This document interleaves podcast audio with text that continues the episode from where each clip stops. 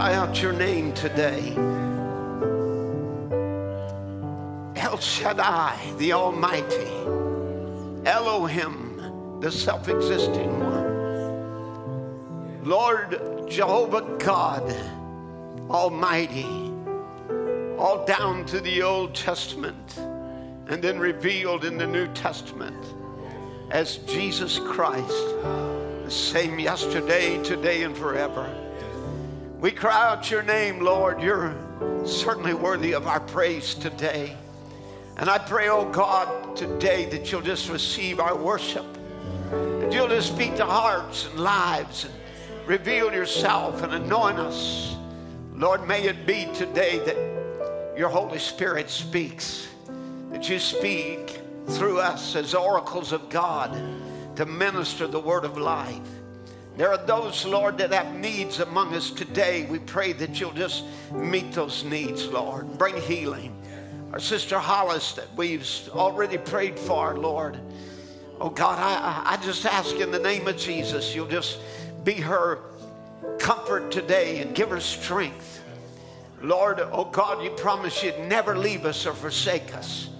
So Lord, we pray, God, that even though that she may be up in the upper years. You just be with her in this time and bring a healing for her body and a strengthening to her.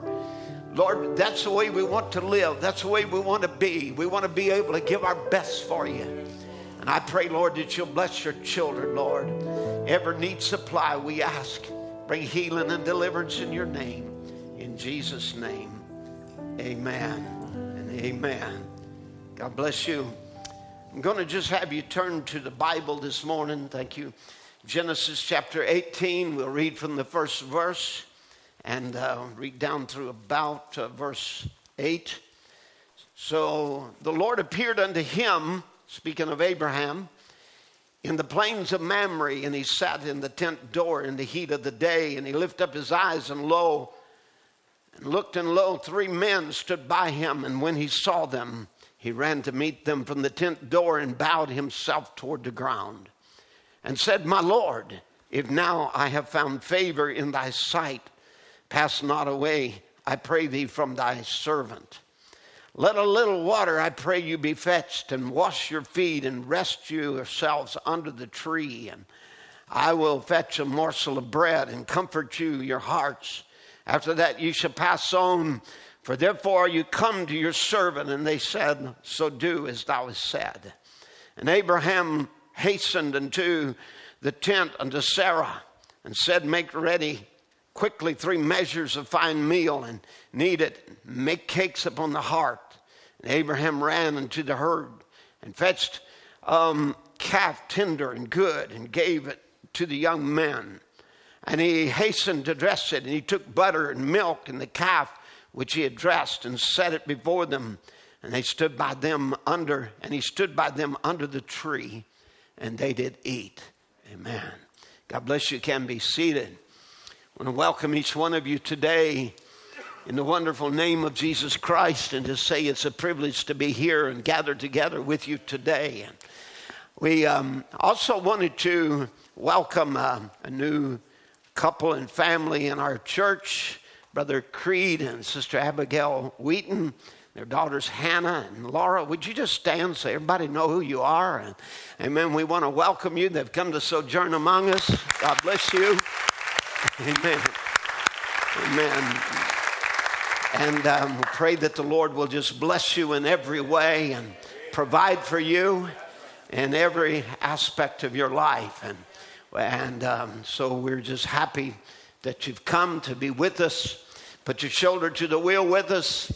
You know, you, you won't be an observer no more. We're going to hand you a sword.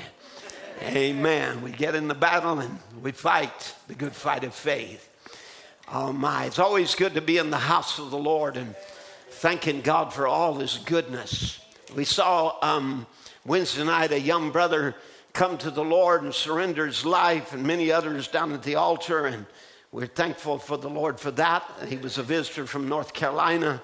There, a brother to Brother Manuel uh, Walker that um, was also here, and, and uh, they've been down doing a little bit of uh, helping me a little bit on a little project that we have uh, for the upcoming meetings to, to host uh, ministers and so on um, now and in the future. So it's, um, it, you know, it was just uh, wonderful to see the Lord just move upon a young man's heart. And we can see that when you get in the presence of God, lives are changed. As he said, I, the young man told me, he said, I, I, I don't believe in coincidence. I do believe that the Lord had this orchestrated, but I never expected to get what I got. Amen. So we thank the Lord for what He did for us. Also, we got um, little Jackson Oglesby that wants to be baptized today in the name of the Lord Jesus Christ. And, uh, you know, Jackson is, um, he's a special little guy. Not only special, he's my grandson, but, you know, he's uh, been a really special little young man since he was born and has a real love for the Lord. And he may be young and, and a child yet, but he, uh, he really loves the Lord. And uh, I, know Grandma had him uh, during the Ohio camp meeting, and they stayed up uh, late and, and watched uh, the whole things. And no, he didn't sleep. He got down on his knees and praying during the whole prayer line and all the way till about 12, 1 in the morning. So, you know, he just has a real sincere heart for God. And, and so that's what we want to see is our young people come to know the Lord Jesus. And I pray if you don't know him today, you'll come to know him. And to know him is to love him. Amen. And, and to, to serve him. Now, this morning, I'm going to be speaking on the soul desire. The soul's desire. We're speaking about the feast with Elohim. And, um, you know, as we have been on this uh, subject of Abraham, of course, you know, Brother Branham almost preached on Abraham. Nearly every sermon that he preached, he would at least mention if he didn't preach the whole sermon on Abraham and his life, because it's a prophecy of the last day. And so um, here we are finding that, that Elohim comes, the Almighty God comes, and, and he, he, he visits Abraham under the tree at Mamre. And while he is there, we have read where Abraham feeds him under the tree. And uh, then we see in the last verse that he, that he stood there giving his full attention to, to those as they were, were feeding and eating. And uh, I thought about how important this is in our day and hour. Seem like whether it be advertisement or some movie or some um, uh, thing out, uh, even a billboard along the side, everybody and everything's wanting a part of your mind. And they're wanting to come somehow or another implant a, a thought of influence within you. And, and so it's very important on what you feed upon. And I thought, you know, as we followed up on the Ohio camp and, and uh, the experiences that you had and the things that God did, and I, I just want to instruct you as a pastor about feeding your experience on the Word of God. And so we, we are seeing here that this is an appearing of Christ, um, that he appears to Abraham, and it was Christ. It was before he took on the flesh of Jesus, but it was, it was the Spirit of God. And here he comes and takes on flesh, 16 elements, and, and steps down into a body that he has made. And, and when he does, um, he is hungry and he is, is dusty from walking upon the earth and he needs his feet washed. And, uh, and of course, um, Abraham sees him, and the first thing that he is set upon is showing him some hospitality, giving him food, and seeing to his comfort and welcoming him. And I, I just want to say that we have been in this appearing since the message came. This is what we are in. We are in the time of the Lord's appearing. But I want you to understand where that he's appearing at. Remember, uh, Brother Branham would tell us that, that there would be a forerunner in this last day, and that as John the Baptist was sent to forerun the first coming of Christ, he was sent to, with a message to forerun the second coming of Christ. But in this, he says the fourth, second forerunner will do the same as the first forerunner, but this time pointing to a word born bride. So I, I, want you to understand the coming of Christ. When we're looking for his coming, we remember that he comes in, in um, word form to a prophet and a message is given to us, and that is ordered to get a bride and for that to take on flesh. And so then his the second aspect of his coming is a bride coming. Because there would be no use for him to come unless there was a people made ready. And so the word is given to us to make us ready, to prepare us to meet the bridegroom. And I'll just tell you as a pastor, I want you ready to meet the bridegroom. And of course, he says, he, he tells us here that um, again, an unveiling of God. He, sh- he gives us some more insight upon this. And he talks about how God would descend and he would appear to Moses. And, and, um, and then that would be God manifested, uh, God in portion to Moses. And then, and then finally, the fullness of God would come after being manifested through all the prophets and the Psalms and the songs of Solomon and all of that that now it would be all manifest in Jesus. And Jesus is the fullness of the Godhead bodily. Amen. So when he came there, it was the same God, but he was just changing his mask as it was. And so um, the, the, only thing he changed his mask, he never changed his word, he never changed his nature. So whether it's God in portion or God in, in fullness, He is always the same yesterday, today, and forever. And he only changes his forms. He would change from Noah to Moses and change forms from Moses to David, from David to Joseph, until finally the fullness of all the prophets and all of the Psalms and all of the songs of David, all of these, the wisdom of Solomon, everything become all encapsulated in Jesus Christ. And so there, Jesus would be the fullness then of all the prophets, the Psalms, the wisdom of Solomon on down right into Jesus Christ. Now, he has been doing the same thing since um, the beginning of the church ages. But this time, God has been taking on different kinds of veils. He showed he would, would come in the veil, the flesh of man, on the day of Pentecost. Now, in the Reformation, he would come through Luther and Wesley. It would be God again revealing himself and taking on a veil. He would use his church to reveal himself through. And then finally, it comes out again to the complete or the fullness of the Godhead, all that was in Luther and Wesley, the justification there, the sanctification there, the baptism of the Holy Ghost of the Azusa Street revival, all of that would be encapsulated in a bride people in this last day. So it comes out into the complete. But before it comes to complete, a prophet rises again. And he foreshadows that and he reveals what's been left off so the church won't be without understanding. And then he fades off the scene, for he says, as John did, I must decrease, he must increase. Now, where he's going to increase is in the bride of Christ until the actual consummation where he comes in a physical form and we are caught up to meet him in the air. Now, understand then, then how he's going to be in his people in this last day. It'll be the same Jesus in bride form. It'll be the same power, the same church, the same word, all encapsulated in a body called the bride of Christ. And it'll be the word that was in Luther and Wesley and all of the portions of scripture that had been illuminated now come alive in a people in the last day.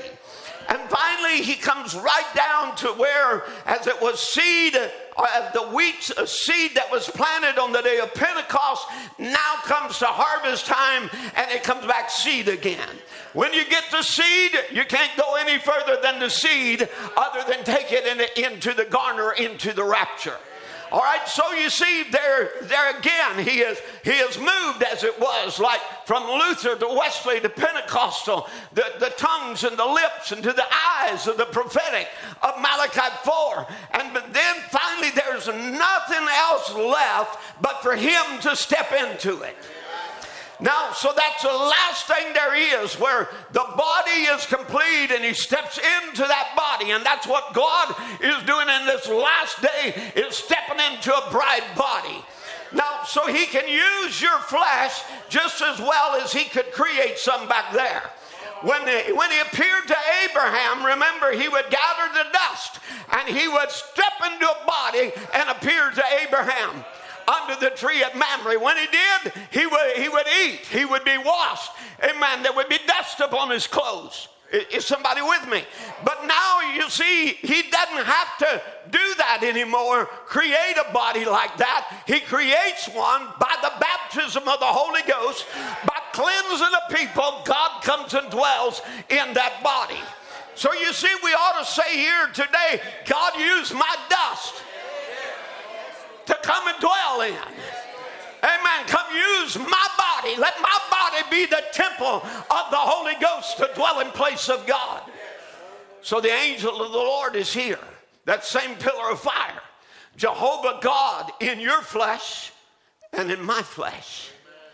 Amen. Now, so the Son of Man, which is Christ, is being revealed in bride body. Now, I'm getting this down to you because I want you to understand.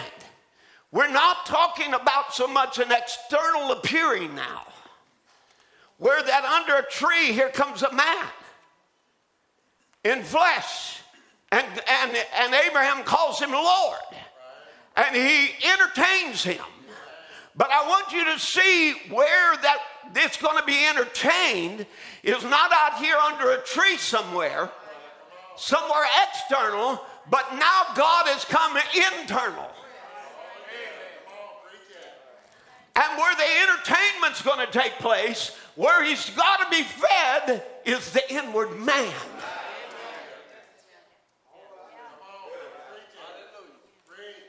Now then, we have brought it from out there to in here because he's using my dust. So God dwells in you. The Bible said if you don't have the Spirit of Christ, you're none of His. So the Spirit of Jesus Christ comes to dwell in you by the baptism of the Holy Ghost. Let me just go through some scripture here for Ephesians 3:16 that he would grant you according to the riches of his glory to be strengthened by with his might by his spirit in the inner man so, where is the strengthening come? Food strengthens the individual, the diet. Look, strengthened with, with might by his spirit. Where? In the inner man, that Christ may dwell in your hearts by faith. So, who's dwelling in you? Christ dwelling in you. Let's go again to 2 Corinthians 4 and 6. For God who hath commanded the light to shine out of darkness, has shined into your hearts to give the light of the knowledge of the glory of God in the face of Jesus Christ. But we have this treasure, Jesus Christ, in earthen vessels. Not that, that the excellency of the power may be of God and not of us. So again, He is the treasure in this earthen vessel and he should be treated with awe and respect as a treasure. So Christ lives in us, earthen vessels, as a precious treasure, revealing the glory of God to us from within. So you see the difference between the Old Testament and the New Testament, they have an external religion, but ours is an internal religion. It's where God comes into the heart and dwells. And the nature of God lives on the inside of you. And when it does, it has the same desires that God has. Now, Galatians chapter 1 and verse 15. For he said, When it pleased God, who set me apart from my mother's womb and called me by his grace and, and to reveal his son in me. Notice where Christ had to be revealed in. Here's where the revealing of Christ takes place. It's more than a doctrine. It's more than a teaching or a book of creeds or dogmas of man. It is absolutely the revealing of Christ in you. Remember again, it's Christ in you. That's the hope of glory. Without Christ in you, there is no hope for you in glory. Amen. Now, we might think this verse should read, It pleased God to reveal His Son to me. But in the Greek, the original language, this unmistakable uh, preposition there of in. So the verse reads, To reveal His Son in me. Here's where the revelation of Christ has got to be is in you. So God's plan is to reveal his son in us rather than to us. Because if it's just to us, it's still an external religion. It's, it's law, it's not grace. When it's grace, it's something, a work in the inward man. Now, again, Galatians 2:20, it is no longer I who live, but Christ who lives in me. So Paul is very explicit. Christ is living on the inside of me. And because he lives in us, the Christian life is not a matter of trying to behave like Jesus, but of instead allowing him to live in us and through us. It's no longer you trying, it's Him living out of you. Now, so, so Paul would say, to, for Christ lives in me, it's a marvelous statement of what it means to be a Christian. The Almighty God can dwell within you, reside within your soul. So now think about how the Bible puts this in Revelation 3:20, and here's a verse to our age. Behold, I stand at the door and knock. If any man hear my voice and open the door, I will come in to him and I will do what I did with Abraham. I will sup with him and he with me. So look, Laodicea, the age is offered and appearing. He's passing by. I want to say he stands at your door and he knocks and says, If you can hear my voice and you will open up the door, I will come in and I will sup with you and you with me. So, this Laodicea, this age, is offered the same visitation that Abraham had. Amen. I want you to get this thought now because this time he's coming to your tent. He's passing by your tent. He's coming to your door. And you know, if you can hear his voice, my goodness, there's every kind of a noise out there today of every kind of voices that there is the voices of politics, the voices of sin, the voices of reasoning, the voices of education, the voices of men's ideas and, and religious views and everything. But if you can hear my voice, I'll come in and I'll sup with you and you with me. Remember, I want to share this with you from the voice of the sign, a sermon that he said his voice will speak one day, a sign will come. And what will it do? The Laodicean sign must be as it was then. There will be a voice speak to us in the last day. Remember, Laodicea's sign, Jesus is the same yesterday, today, and forever. And when he was put out of the church there in Laodicea, we find he's put out again on the outside. And look, the voice says, if any man will cooperate, if anybody will let me in, I'll come in and will sup with them and they with me. I'll come in and I'll be in them. Standing on the outside of the rank of the church age, knocking, trying to get in.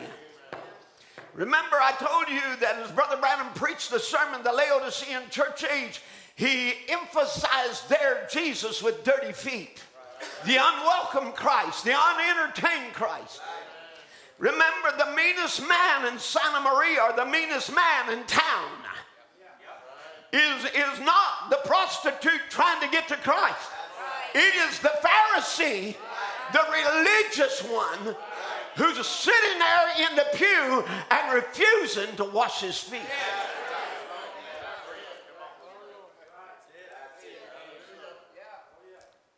So he said, Come in. If any man will open the door, just like those on the road to Emmaus, come in and abide with us. Let's break bread together. They had this stranger walking with them after the resurrection. It was Christ revealed to them, the Bible said, in another form. Amen. He is here, but he's in a different form. Eh, you know, you're looking for the man uh, walking down the, the, the aisle today as uh, the man uh, with nail scars. That's not where he's, that's not the way he's appearing. He's appearing in his people. Amen. Right here in this church, right here among you, right here coming to your tent, knocking at your door. Now, you can be the greatest sinner in the city. You don't even have to be religious to do that. And turn him down. Refuse to wash his feet. Refuse to entertain him. Refuse to feed him. We're going to have some real serious things here. Yes, Sup, he says, reveal myself to them. I'll reveal that I'm the same yesterday, today, and forever. So you see, the sup, he is going to reveal some things to you. He's going to show you I'm alive. I'm the same yesterday, today, and forever. I, am not a dead God, I'm a living God. And I can give you power over the flesh and over the works of the devil. I'll give you strength in your time of, uh, uh, where, you, where you're falling short and you're unable. I'll come and I'll be the strength giver on the inside of you. Now, so you see, Jesus, when he was here, when he was departing, he asked for one thing from the Father. If you'll read this in John chapter 17, he asked for one thing in his prayer to the Father. You know that what, what that one thing was? After he had given his sacrifice, he had paid the price of redemption, he had given his life, he had lived in the path he walked for. You know, he asked for one thing that where I am, they may be also. In other words, he asked for your fellowship. And this is what God is asking of every one of you today as a believer. He is asking and desiring one thing, and that's fellowship. Remember, this is a bride groom relationship, a groom and a bride. And as they as they are lovers together, he's bringing her to himself and whispering the love secrets. He's telling her about our future home. He's telling about things that are to be. He's telling about the rapture and how you're going to get to that home. He's telling you about who is this Melchizedek and your theophany. All of these things, he's whispering love secrets. But you've got to be in love with him to be interested in what he's saying. Because he's not whispering this to his flirters. You'll never get it just flirting around it. Now, so he asked in his prayer for your companionship forever. Then how much in return should we desire him? Like I tell, like I told Jeremiah, the young man that came to the altar, I said, You did not come seeking God. You might have thought you did, but you weren't. God was seeking you.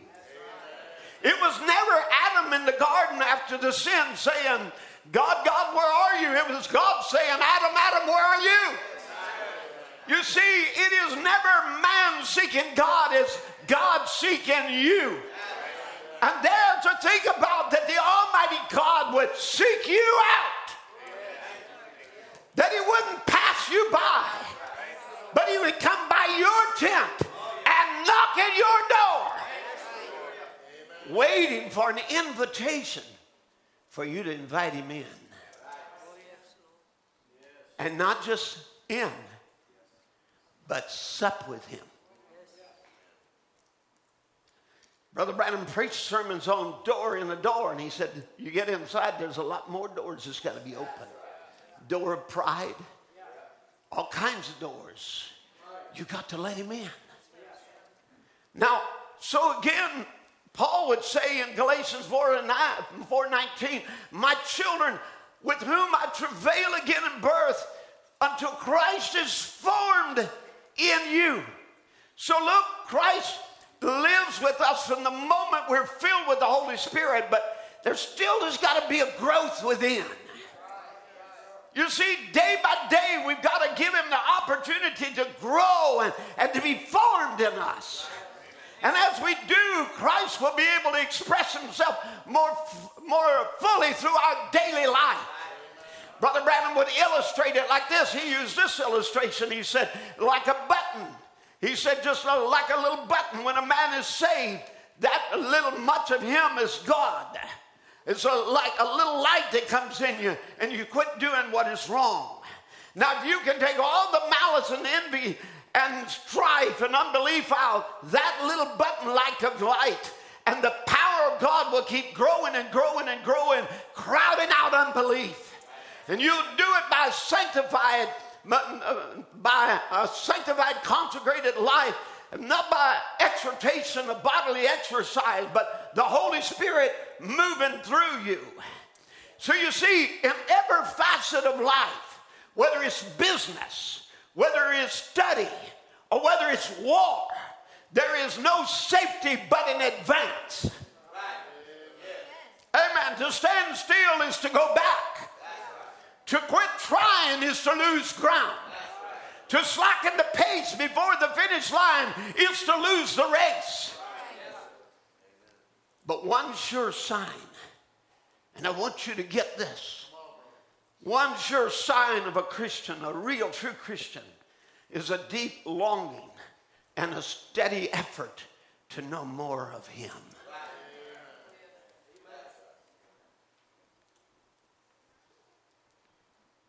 I want you to think of it. I told a young man who was, he had found a girl that, that he thought he liked and, you know, found that she was worldly and wasn't doing what was right and had, was rebellious and so on. And, you know, maybe found some undesirable things there and realized she needed the Holy Ghost. So he backed away. And now she's had an experience with God and he's going again to seek and to find maybe this might be someone I'd be interested in because has the Holy Ghost. I said, you know, the Baptists had their evidence of being filled with the Holy Ghost when I believed on the Lord. The Pentecostals had their evidence of when they received the Holy Ghost as I spoke in other tongues. I said, but you see, we, we, of course must believe, and we do believe in speaking in other tongues. But what we're looking for is more than one thing. And you young people, when you're looking for a, a mate, you want to find uh, the Holy Ghost in that person and you're looking for more than one thing. Well, they shouted and they screamed down at the altar and they spoke in other tongues. That's good. Well, they believed on the Lord and they believed the message and they, they accept all the true doctrines. That's good. But you're looking not just for one or two things. When we look at a tree and try to discern what it is, we look at the bark. It's got to have a certain kind of bark. It's got to have a certain kind of leaves it's got to have a certain kind of fruit. You can call it a peach tree all you want to, but if it's got acorns on it, it's not a peach. You see, we are looking for more than one thing. We're looking, we're looking, that's what you're looking for in your life. You're looking for more than I came to the altar and I spoke in other tongues and I shouted or I screamed and I'll tell you, I got, I, I wept until the, the altar was wet. Let me tell you, I know from experience. I can go back to my very early days in, in ministry in the old church, where, and I'm talking about the old, old church, When I was about 18, 19 years old and preaching there, a young girl there came to the to there, got into conviction, came under the altar and wept all over that altar up and down, sorry for all of her sins, only to go right back out into sin all over again. Never did come back to church, never did go on with God. You see, repentance is a lot more than just saying, I'm sorry. Repentance is turning from. You can see a lot of crocodile tears. Sometimes even sincere tears. A lot of them they're sincere because they got caught. They're sincere because, you know, and they're crying and, and because of all the heartache and trouble that sin brings, and sin brings heartache. And people can cry over that and go right back into their sins. What we want to see is change lives. Amen. It's like Brother Branham said, I don't care how much you jump. I just, what kind of life did you live after you jumped? Nothing wrong with the jumping. Nothing wrong with the shouting. But go and live the right kind of life. And that's because Christ dwells in you. Now, so you keep pressing on. It's like he said in the Messiah when a man is converted, it's, like a little white button starts in his heart. And when he's born of the Spirit of God, that part is God. That's God's Spirit dwelling in him. And if he can let it grow and take all the root out of the roots of bitterness and press God's way through him again, he can come back in the same condition that he was in the Garden of Eden. Jesus said, Mark 11, 24, Verily, verily, I say unto you, if you say to this mountain, be moved, and don't doubt in your heart, but believe what you said will come to pass, you can have what you said. That puts that puts him right back in supreme again. It puts him right back in that condition. So I'm just going to say, I don't care how long you've been in the message, I don't care how long you've been a Christian. There's still a place of growth in your life. Amen. You should be leaving the things that are in the past and pressing toward the mark for the prize of the high calling never a slacking back, never a running back, never a retreat. As I preach Sunday, we've got to ascend Ascension Hill. We've got to possess what others have failed to possess. Now, 2 Corinthians 4.16, for which cause we faint not, that though our outward man perish, and you're going to get depressed, worried, fretful, afraid sick, weary of it all. But the inward man is to have a renewing day by day. So your inward man needs renewing. That inward man is Christ, and he needs feeding, and he, he's coming by and he's wanting to sup with you. He's coming to abide in you, and he must be entertained. What am I trying to say? You've got to entertain the Christ that is in you. Now, again, you know, many times people think, glory to God, you know, I got so inoculated with the Holy Ghost there at the altar, and I'll tell you, the Holy Spirit moved all over me. I danced, I shouted, I cried, I spoke in heavenly languages, I did all kinds of things. I got the inoculation, Brother Tim. Well, you know, Brother Branham believed in booster shots. Amen. He believed in booster shot. He said, I'm so glad to be inoculated. Oh, how the Son of God took his own life and injected into my life, injected in your life, and he comes down and energizes with his presence. You know, when you get a serum, every once in a while you get inoculated, but you have to get a booster. And what the city needs in the Pentecostal church today is a booster. Hallelujah. Don't boost it on saying we'll make a few more organizations. That'll ruin your prescription. Go right back and take a booster of the very same thing that come at the first place. The same baptism by the same experience, the same Holy Ghost. Amen. Glory to God forever and ever. Uh, amen. Glory and power in the resurrection of Christ, he shouted. And he said, Did the things that I do shall you do also because you're inoculated, amen, inoculated with resurrection power. Oh, what a foretaste of glory divine. Amen. I guess you think I'm noisy, but it's just that way. I guess you think you'd get noisy too. Inoculated, branded. So glad that I know where I belong in the house of God. So not only do you need an inoculation, you need your regular boosters. And I'm asking you, not as Joe Biden, of a vaccine that don't work. But I'm talking about a vaccine that's a sin cure. Amen. Don't you realize you need a new booster of it today? Amen. A fresh inoculation, a fresh experience, a freshness of the Holy Ghost in your life.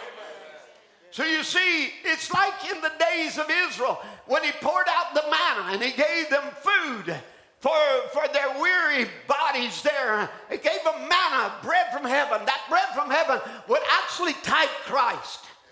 And so think of it if it types Christ, that they would just gather enough as what was needed for the day. Right? And if they let it just go over uh, a day, it would breed worms and stink. Is that right? Now, God gives His children new bread every day. His mercies are new every morning. He gives you, he, he wants you to have a word for the day, every day. So, well, I had a great experience last Wednesday night. Oh, no, you should have had several more experiences since then. Because what you got Wednesday night now has wiggle tails and worms and stinks. You've got to have a fresh experience today.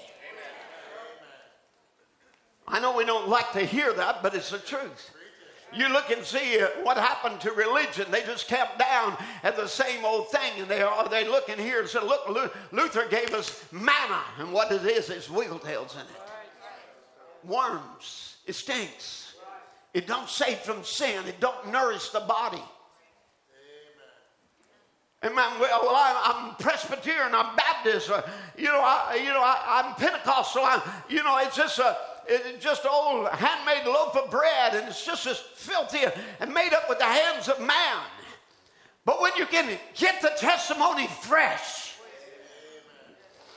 Amen. This morning in prayer, the Holy Spirit baptized my soul freshly. That's the kind of experience that children of God should have. Listen, not a denominational life where you have a Wednesday experience and a Sunday experience. But every day is a walk with God. Now, so you see, it's, it's angels' food fresh from heaven. That's why Christians should always read their Bible. Amen. For the Holy Spirit feeds on the Word of God. So if you're going to feed the inner man, what are you going to feed him? The Word. Amen. And so the food is the Word of God. I mean, we're not going out here and killing a calf and dressing it. And, okay, make some unleavened bread, Sarah, and come on, we're going to sit this down before you. No, we got to stand there watching the Holy Spirit within us be fed on the Word of God. Because Christ lives on the Word, the Holy Spirit loves the Word. Now, Brother Branham would, I'm just going to use some of his from examples because he was a godly man, a righteous man, a, a prophet of God. And he says, I wish to read from the Bible. He said, I just love reading the Word. The Holy Spirit feeds on the Word. Jesus said, It's written, man shall not live by bread alone, but by every word that proceedeth out of the mouth of God. And if you just take it each day, not just as a routine, but oh, I'd say to make it that your heart craves for it. See, the soul's desire to sit down each day and read so much of it you'd be surprised what it would do to your spiritual growth. What? Reading my Bible? Yes. Oh, I wish I had the time. I've got it right here before me of what really being able to take the Word of God personally for you. Because I, I want you to understand it's a love letter. It might have been written to generations or generations before, but it is a personal word directly to you if you'll take it in the right mental attitude. That this is for me, this is the word of God to me. And you'll take it literally for yourself. Are you with me? So you take it just every day. You know, it's it's sheep food. You know, again, uh, there, there's all kinds of examples sheep food, eagle food, all kinds of uh, dove food. You know, uh, again, uh, because God would liken his people to eagles, to lambs, to doves. And every one of them have a, an appetite, and they only eat certain things. A real, a real eagle there, he's called a ripper with the beak. He wants fresh food. I'm not talking about these vulture types. I'm talking about because vultures and eagles are two different things. When you're a real eagle, you want something that's living. That's why we are typed as eagles in the Bible, and especially in this age, in the eagle age. We have to have the fresh killed meat of the Word. And when we do, you see, it's, a, it's alive. The heart is beating in it. And when, it, when an eagle rips on that carcass there, the blood flows and it gets all over him. He's called a ripper with the beak. That's what the literal name for eagle is. And he rips his food. He doesn't eat what is dead and what is gone by and what others vulturize on uh, of an age past. He's got to have fresh food for today and it's got to be alive. It's got to have some power in it. It's got to have flowing blood in it. It can't stink because it's been left over from another age. But it's the word of the hour. The same way with a dove. A dove has no gall, so therefore, it, what does it do? It eats only pure things the corn and the weed and the seeds and things like that. You know, you will not catch it eh, on a carcass of an animal. Amen. You won't find it on dead and rotten things. Its diet is pure. And you're a dove. Your, your diet has got to be pure. Amen. A lamb, he's not a pig. A pig would eat anything.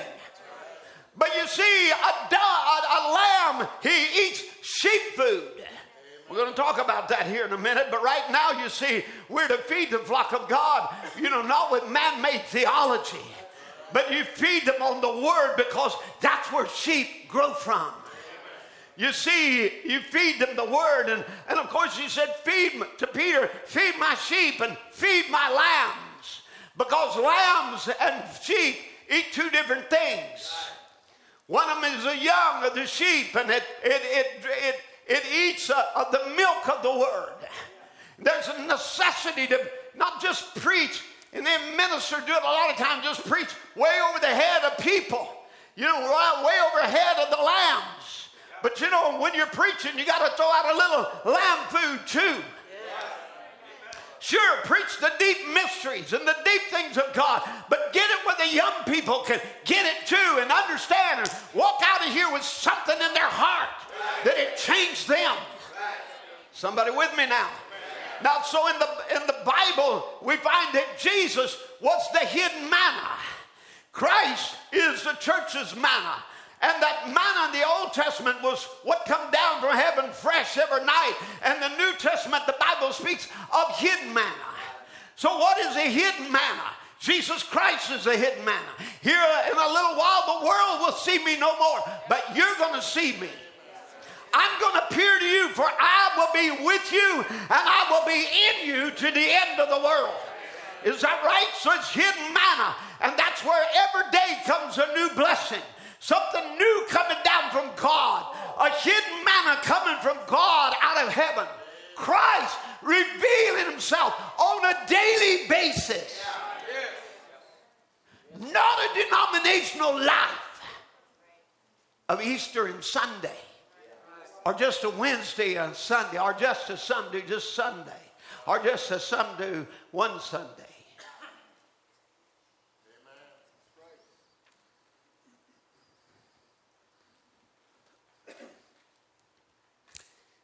Let me tell you something. If you're finding yourself always missing church, I would look for a spiritual problem. Well, I, have been I've been sick a lot, brother Tim. I, I had this ache and pain. Ron Spencer takes away every excuse you could ever have. And where are you going to stand on a day like that? I would check my appetite. I would see why is it that my inner man is not requiring more? Have I dwarfed him?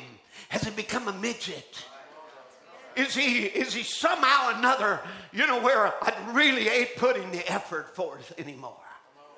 I tell you what, if you were if you're sick, and I'm not talking about coming here with COVID and flu and all kinds of junk like that, where contagious. But if you're if you've got a, a, a chronic illness, I'd come to the house of God and I'd come expecting that the healer is in the house, and I was going to leave out of here better than worse.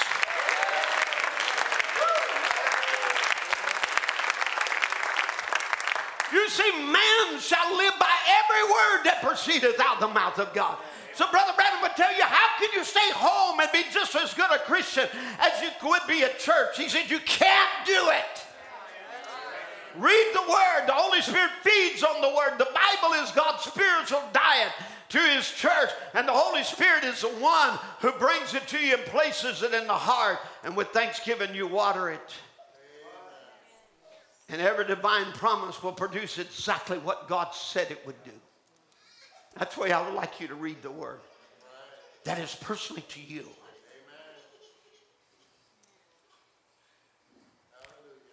Now, you see what the devil wants to do? He wants to separate you. Like a burning coal is burning bright.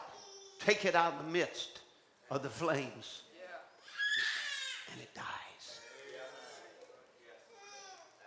Like a deer, there, you know, where, you know, the, like a deer, you know, he, get a little deer out by itself. That's the one the wolves work on. There's a lesson. If he can catch the deer away from the herd, that's what the devil wants to do.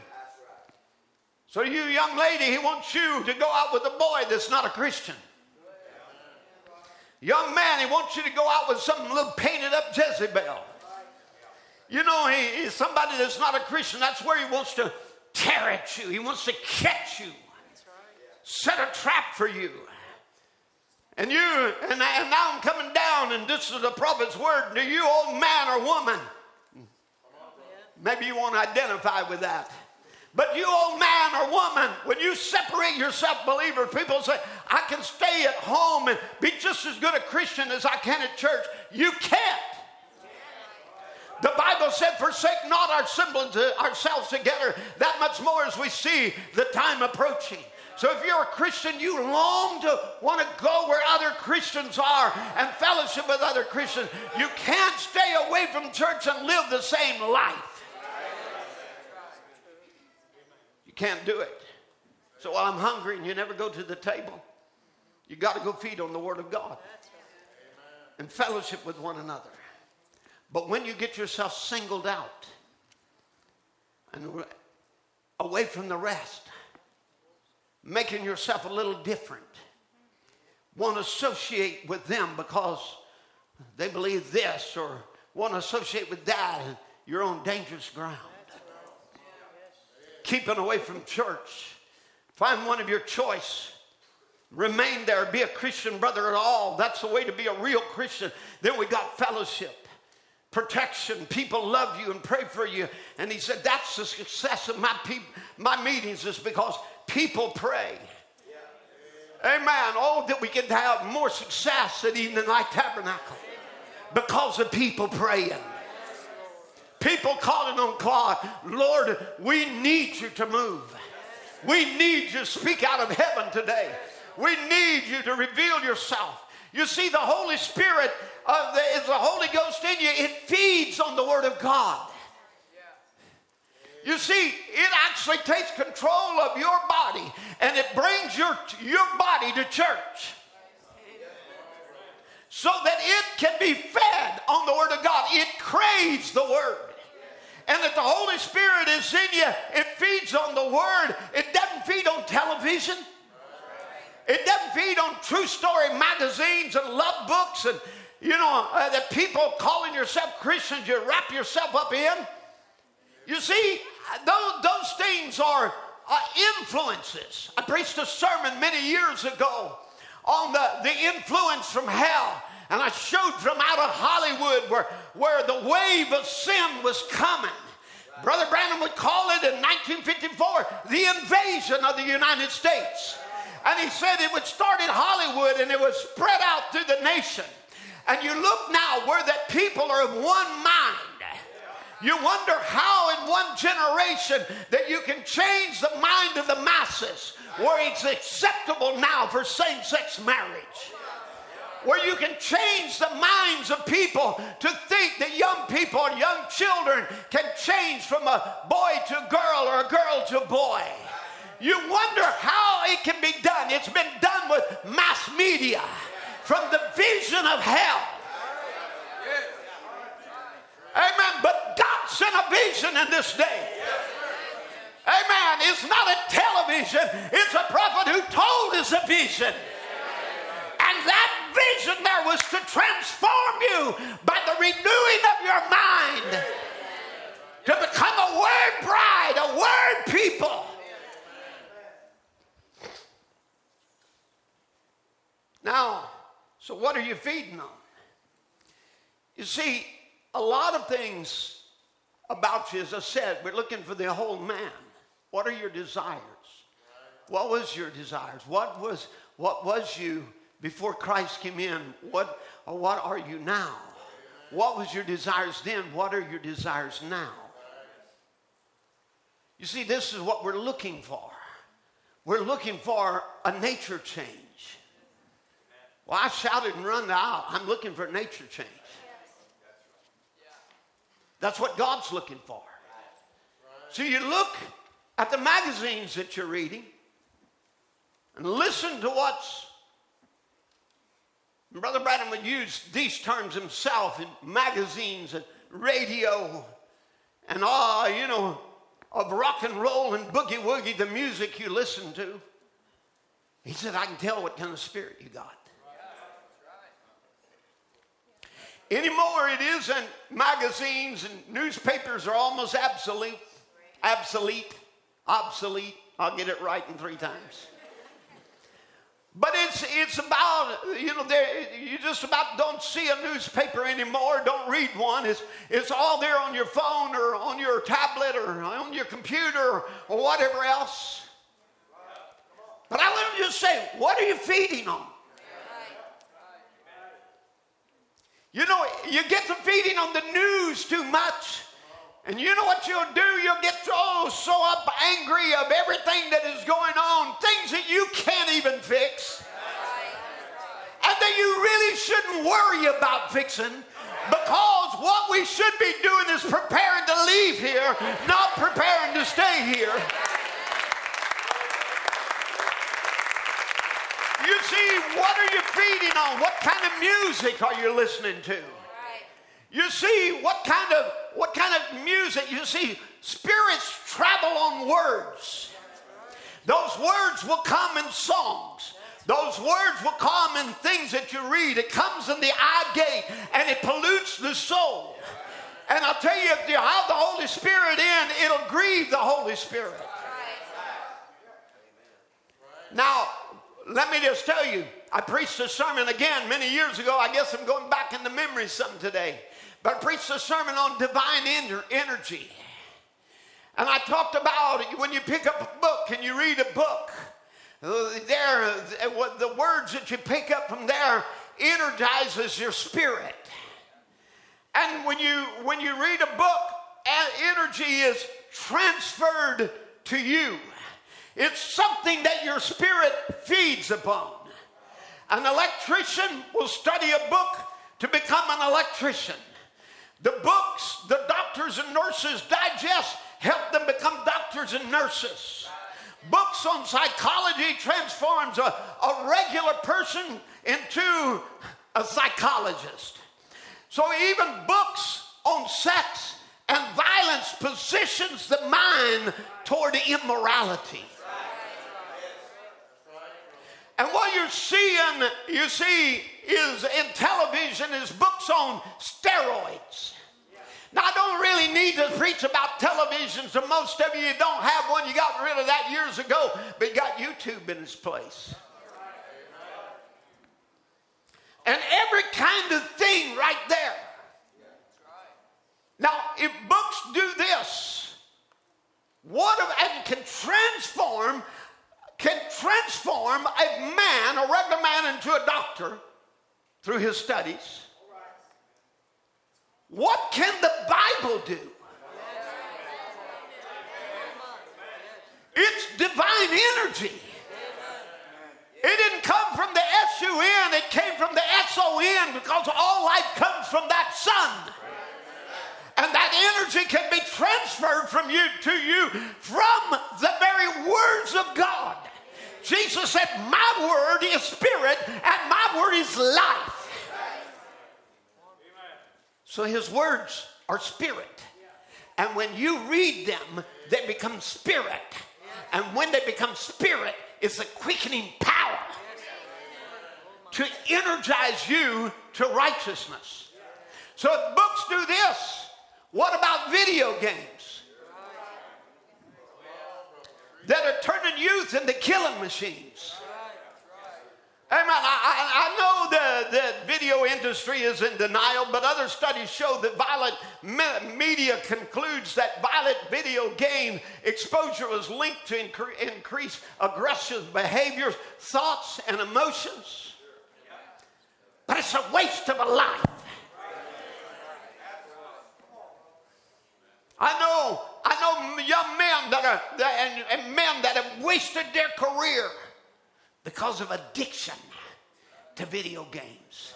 I know of young people that have wasted their studies at a college because of an addiction to video games. I know, I know of marriage troubles that have come because of people being addicted to video games. And when you get that addiction, there it has got a purpose to transform you into something as a child of wrath rather than a son of God.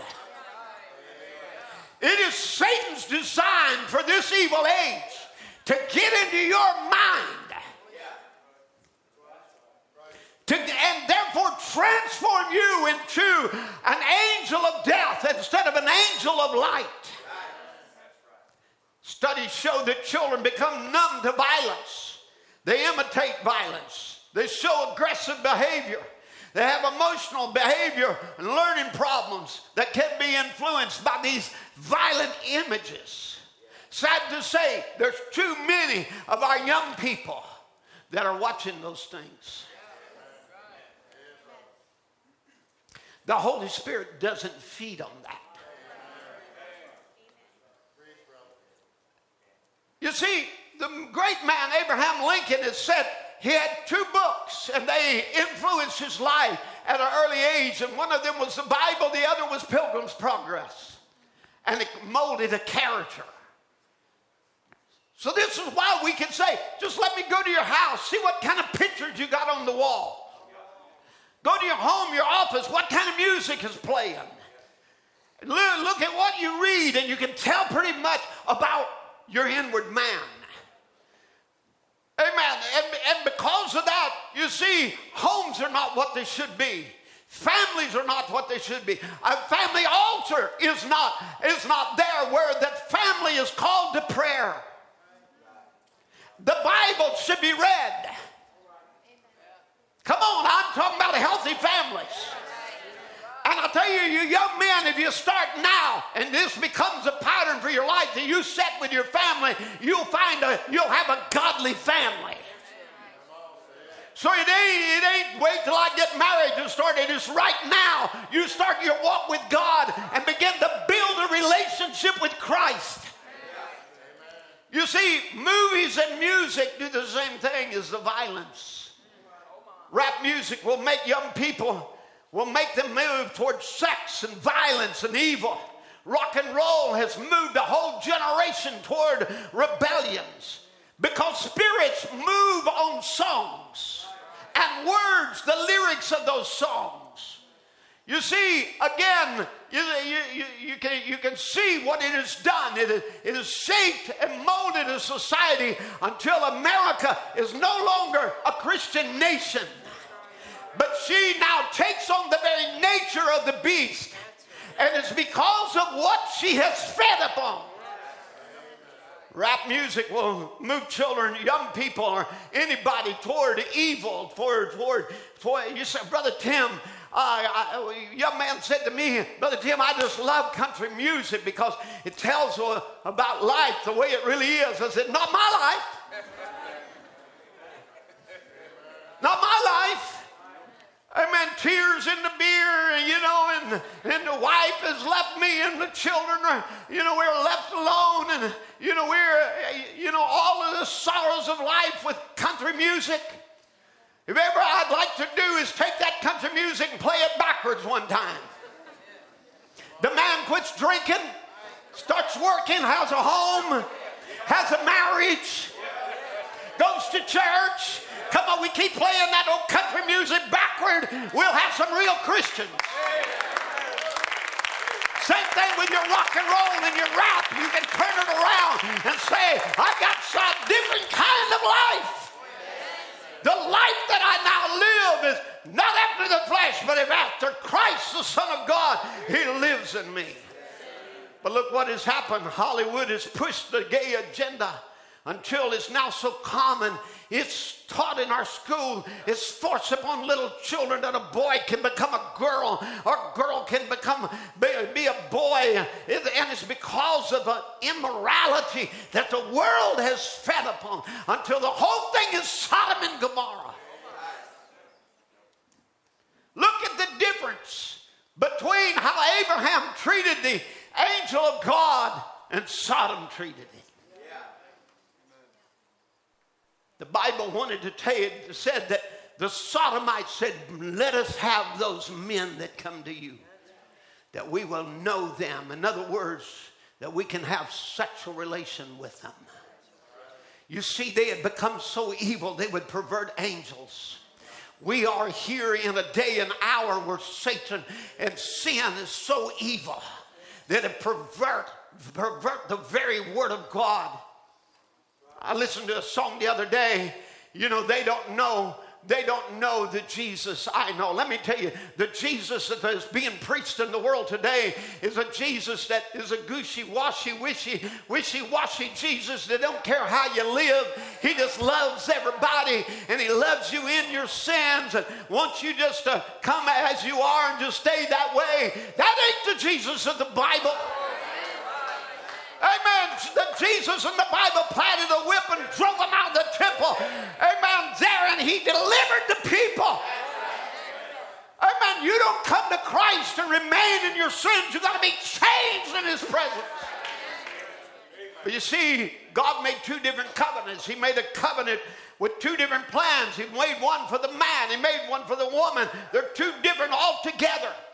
This is why the Bible teaches a man should have short hair a woman, in other words, cut hair, and, and, and a woman should have uncut hair. Because they're under two different covenants. This is why the Bible is clear. It's an abomination to God for a woman to put on a garment that pertains to a man. He's not even, she's not to even look like a man. It also says that a man's not to put on a woman's garment. Amen. They're altogether different. Women and men are try to, women try to be like man, and man becomes so sissified, he's like a woman. Amen. Even in the generations past, uh, Brother Branham spoke, he said, I saw a boy uh, in Cincinnati who looked like Miss Kennedy. The hair was, was out way like that. He said, God wants a man to look like a man, and he wants a woman to look like a woman. But he said the reason that they're doing it and this, he said, the Jezebel system of the devil has got the whole world in corruption, not a sound place at all. It's all putrefied swords, swords of cancer, malignancy of the devil that's eating the very core out of the systems that they got set up there. Satan is a vulture feeding upon his own kingdom. He is the devil. He is impure. He is the father of a lie, and he feeds on the flesh of his own people. And it's something today when we see the struggle and young people pick up every, not just young people, but a lot of others pick up every fad that comes along. Every fad that comes along. That's why, even in his generation, the prophet of God would scream out against the ducktail, the hairdos on the guys with the collars turned up, because of the spirit that was going through the country riding on Elvis's music. When it was a fad and identified with rock and roll, I preached against goatees. Why? Because it's an identification of that music, rock and roll. You see, you, you don't think Brother Branham recognized that? Yes, he did. He, he, he stood right there and, and he preached about Elvis lookalikes. He preached about identifying yourself with the world and the fads that are going along. Is somebody with me? Amen. You see where they, they get where men will get so wound up in the cage of sin till they can't get out. And yet they're hunting for something, but the soul desire should desire God more than anything. Amen. I'll just read this on identification. Brother Branham went through the whole sermon of identified with Christ. I know today this is modern men, even modern message people don't want to hear this kind of message. But in identified with Christ, you see, if we take men, men, you catch them on the street or in their business. The old man wants to be a teenager. He'll cut his hair off on the flat top and make a ducktail in the back. He wants to be a teenager. The teenager wants to be like one of these rock and roll kings. Where did they wind up? In sin and disgrace. Man seems to be unsatisfied. He's running everywhere. They'll listen to radio for jokes and things. These jokesters pull. They'll go out and try to mimic or act like those people. Take a little boy, I know it. He's, uh, he's got to be Paladin or uh, Hopalong Cassidy or the commercial world gets a hold of it, makes millions of dollars out of it. He goes on, talks about it. He said, you know, they take that as a standard of life, as an example. And Little fellas run out and become gangsters and robbers. Women turn to be prostitutes and streetwalkers and delinquent people. Men turn out to be gamblers and lovers of pleasure more than lovers of God. And churches try to impersonate the other church, the big church. And what would just seem there's no satisfaction among people. What makes them? It's, it's, it's for a cause, it's a nature. God gives them a nature, and they got a nature that makes them want to have something to identify themselves with. They must have something they want to be like, an objective in life. They want to be a movie star, a cowboy, or something on that idea. I was hearing the, on the radio coming home, this little humorous here, when, when some great Italian man at Denver was trying to play a Hopalong Cassidy with something with a loaded gun. Instead of that, he's going to be a Chester the rest of his life. He shot his kneecap off. There you are. They're trying to something, find something to identify themselves with. And the reason they're doing it is because there's something in them that God made them that. But God made them an example to be identified with. That, and that was when He made Jesus Christ become your Savior. That's the example. That's what people should want, is to be identified with Jesus, to be like Him. Amen. You see, you are to be a new creature in Christ. Second Corinthians 5:17. Therefore, if any man be in Christ, he is a new creature. All things are passed away. Behold, all things become new. You see, people call themselves Holy Ghost filled, and you can see there's a buzzard living on the inside of them because it's still eating on the on the vileness of the world. The world still has an attraction to them. You see, you need the Holy Ghost in there. And when the Holy Ghost comes in there, then that soul desire has changed. And you got an appetite for the things of God. Amen. Hallelujah. You see, you see, again, you you will realize you cannot love the world or the things of the world. Let me just go this. Brother Branham would talk about this in the message thirst, preach a whole sermon on thirst, which is soul desire. He said, You neglect to read the Bible, believe the Bible, and the Holy Spirit to feed upon that, you will die. Jesus said in John 4 and 3, Man shall not live by bread alone, but by every word, not just part of it. We take a little here, a little there. He said, I call that a Bible hitchhiker. In other words, somebody get on here, but to get off there. They believe this, but won't believe that. Amen.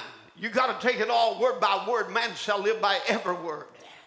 Again, if you neglect to feed the, the Holy Spirit, the Word of God, Jesus said, every word shall be by the Holy Spirit. And listen now, if you try to feed it the wrong thing, if it's a genuine Holy Spirit in you, it'll know the difference. And remember, the Word of God is what the Holy Spirit feeds on. It don't feed on enthusiasm. It don't feed on education. It don't feed on church going. It doesn't feed on theology. There's a lot of difference between an inspired something or a theological standpoint. And that's what we're trying to say, friend.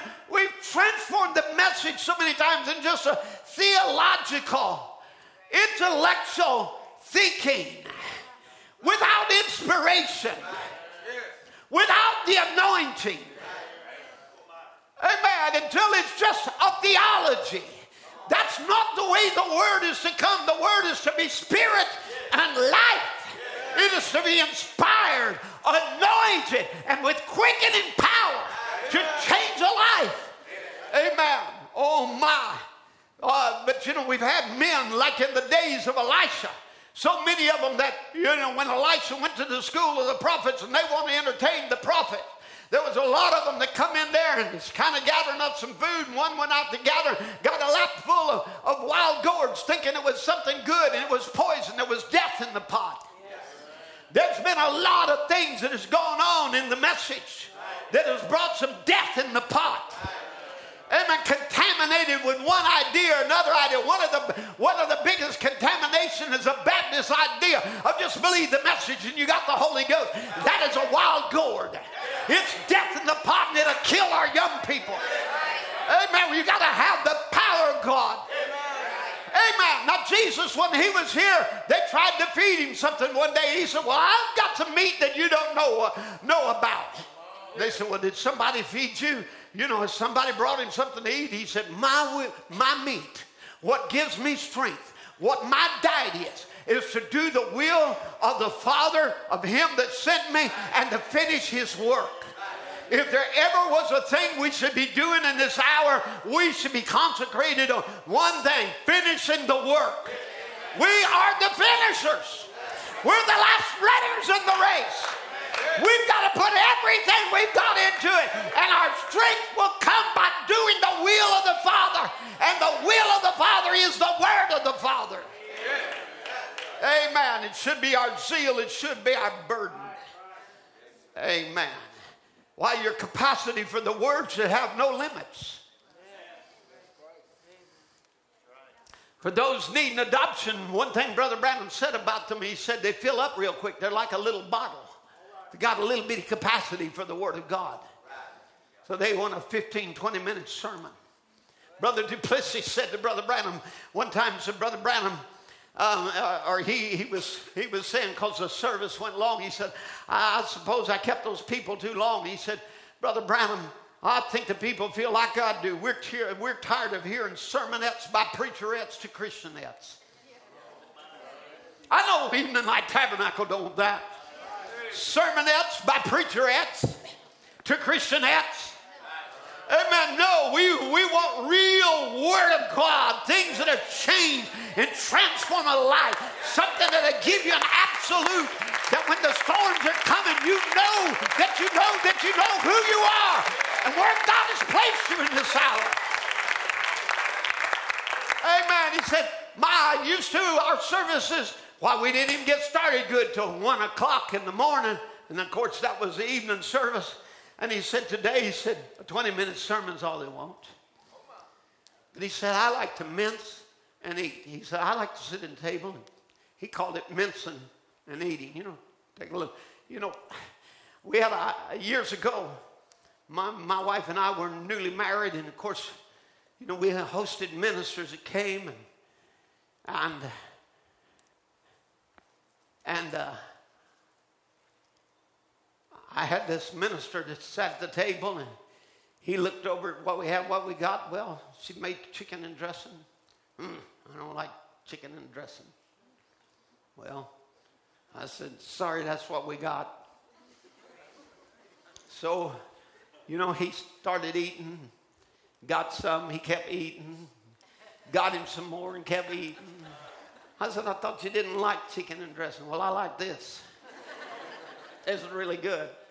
I said, You want some more? He said, No, I'm just getting a little more of this so I can finish up. you know how it is sometimes, you know, you got a plate full, but you just need something of that other little dish there to bring it back and kind of, you know, to finish that. Got to finish the meal, but you want everything there. Got a certain taste, certain flavors you're trying. That's what Brother Branham said. I like to mince and eat and mince and eat. You know, just take of it, sit at the table. And he said, hey, you know, I like to stay a long time. He said, I, I, I, saw Brother Neville the other day preach about 45 minutes and saw him look at the clock and said, Yeah, Brother Neville, you're getting it also. 45 minutes. That's not long enough to get started. He's just getting interested. I was just getting stirred up to a place where I was feeling pretty good, and he cut it off. What a shame. Amen. Now, but you see, the Holy Spirit, it takes the Word of God to feed the hungry soul. And eating accompanies fellowship. So the Holy Spirit likes to eat and fellowship with the believer. Amen. So we're all gathered around a great table. And I want you to know God has provided so much for this age.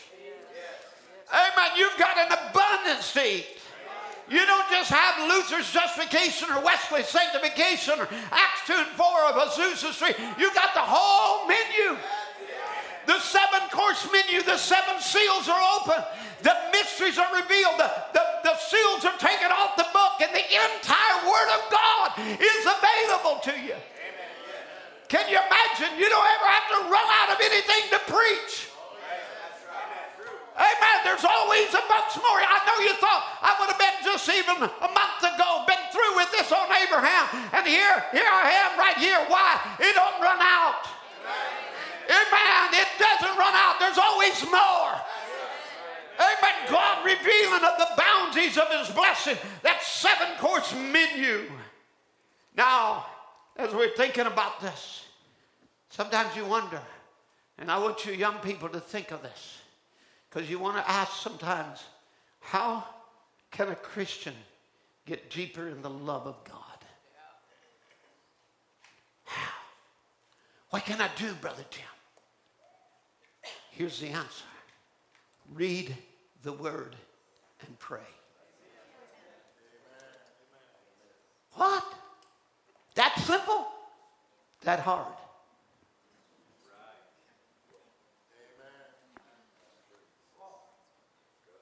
Read the word and pray. You see, in our day and our age, Satan's got your time taken up. He's got your mind filled with every kind of thing.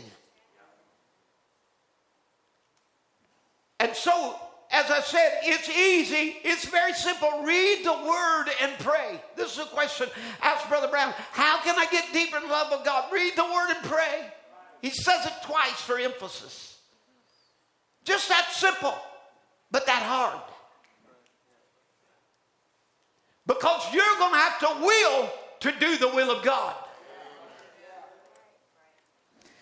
Now, he says, How many reads the word daily? And I'm not going to ask for your hands because too many Christians have never even read their Bible.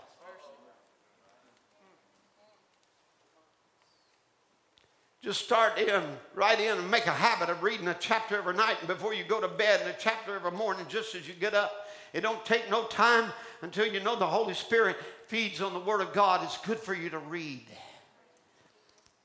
And then he said, people just simply read it. Join church and let it go at that. They don't sit down and read. The Holy Spirit feeds on the Word of God. Jesus said, Man shall not live by bread alone, but by every word that proceedeth out of the mouth of God. So when you get saved, the best thing to do is sit down with your Bible and constantly read. That builds you. You see what God did. It's not like reading some novel. You're reading so you can hang your soul on every punctuation of it because it's the Word of God. And every time God says anything, you know how I punctuate it? With an amen. That's right. That's right. So how, that's how we should punctuate all of God's word with an amen. When God says, Thou shalt and thou shalt not, and so forth, you say amen. Not say, Well, I would this way, I ought to be this way, but just say amen to it. And water it with praise. And when the word is preached from the pulpit, do like Rebecca did. She watered the camels. The camels represented the power, the beast represented the. Amen. And she watered with praise the camels that was going to take her to her bridegroom. So when you're in the house of God, what are you to do? You're to say amen to the word. You're to rejoice in truth. Amen. You, you got to water it with thanksgiving as the Holy Spirit goes out, breaks across the crowd. And there is, it moves there. You move with it and you water it.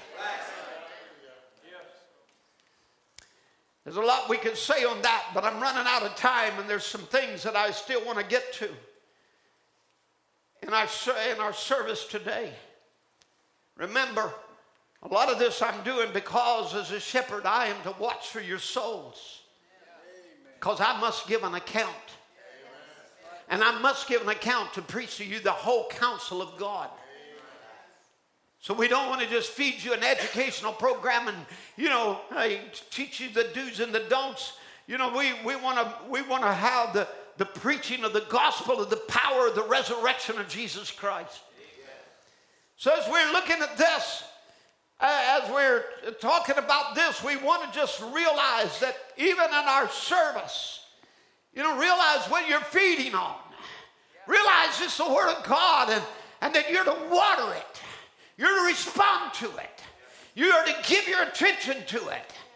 You are to have the hallelujahs and the amens and raising your hands and, and clapping your hands and worshiping. You're not applauding a man. You're applauding the word of God. You're saying it's right. Amen. I don't want your applause. I want you to applaud him and his word. You know, you're feeding on the word. It's not some dead carrion that come from ages past. It's right here is the fresh manna of the word of God. Amen. Why, why do you think, though, Brother Branham talked about mossback Christians? Because Christians get so long in the waters they turn green. They sit so still, so there, so long, until they're really not in it really anymore. They're just growing moss. I don't see you getting moss on your backs. I want to see it alive in your life. The Holy Spirit moving within you. I want to see it pour out his spirit on all flesh. Come on, somebody. I'm a woman. Well, upon my sons and on my daughters, I'll pour out my spirit. Amen. I want to see where our thoughts are on him till they're spiritual dreams again. Till, till young men see visions. Old men dream dreams. Amen. Where the God is speaking in His Word and the flowing of the Holy Spirit through the church, the gifts of the Spirit working in, in the body. But I wonder how many Christians are living a denominational life. They just come to church regular, but through the week, they're filling up on movies, video games, Facebook junk, YouTube makes it available where you can gum your soul up with every kind of nonsense. I went to a doctor's I went to a doctor's office this past week and two employees were, were talking about how tired they were. They'd stayed up late watching a movie. So it was supposed to be based on a true story, but it was terrible and it was awful. But I've watched it and I can't, can't hardly get my eyes open this morning. Can't hardly do my work. I was way up and uh, way up late. I, I, I wanted to say just because it was a true story don't mean it's fit to watch. Well, it's a true story. That don't mean it's something you ought to be feeding on, looking at. It really happened to so and so. Well, so, so it might have, but that shouldn't be what you're feeding on. Amen. Now, you're to be married to Christ. Can you imagine at nighttime, and I'm trying to bring this down to close, and I will here in a few. But I'm going to mince and eat just a little more. Amen. You're a farmer, you're a mechanic, a preacher, whatever you are. Come into your little home, you're longing to get there. You open your door, and your sweet little wife greets you, and she's all prettied up and cleaned up, walks over, kisses you on the cheek, said, Dad, you're tired sets you down in a chair, sets on, lap, on your lap, puts her arms around you and pets you. Seems like you're not tired. It just picks you up. It's something that God gave you for a purpose. It's a part of you. It's a true wife. But what if those lips have kissed another man that day? Or some other time? What if you're conscious of that? What if them arms was has hugged another man? Well, she'd be an abomination on your lap. That kiss would burn like a Judas kiss. Those arms, you'd rather they wouldn't be around you. She might be all prettied up, her hair curly, her eyes may be pretty eyes, and her cheeks rosy, her skirts iron, be so pretty. But if that real, genuine, godly love and respect and confidence isn't there, she'd be better off staying off your lap. You don't want nothing to do with her. She's an impediment. Don't matter how pretty she makes herself, she's still wrong until she's proven to be a genuine, real sweetheart, loving nobody else but you. No other kiss from her lips but yours. No other arms that has held her but yours and you know it. What a feeling. What a consolation. You see, that's a husband and wife, which is a type of the church. When you go to the church, you can have the best pews there is in the city. You can have the best organs and best music. You might dress the best. You might sing like mockingbirds. But if you're kissing and flirting with the world, that kiss on the cheeks of Christ is a Judatarian kiss. He looks upon you and he sees the wedding ring is gone. The tablet is missing. Finds love is gone. It's just a form. Finds loyalty is gone. You've committed fornications with the world. You're watching things you shouldn't watch participating and feeding on things you should never be feeding on, watching dirty television programs. And Brother Branham would call that 1957 dirty television programs. And he said, You're committing adultery against the God of heaven. Oh, Brother Tim, we don't do none but just watch reruns. Ah, it's just harmless now. You know, this is baby stuff, Brother Tim. Committing adultery against the God of heaven. You either believe him to be a prophet or you don't. You either believe he was a spiritual man or he wasn't. You can say, well, my, my opinion, you can just go ahead and exalt your opinion all you want to. But he said, you're committing adultery, and the coming of the Lord is at hand.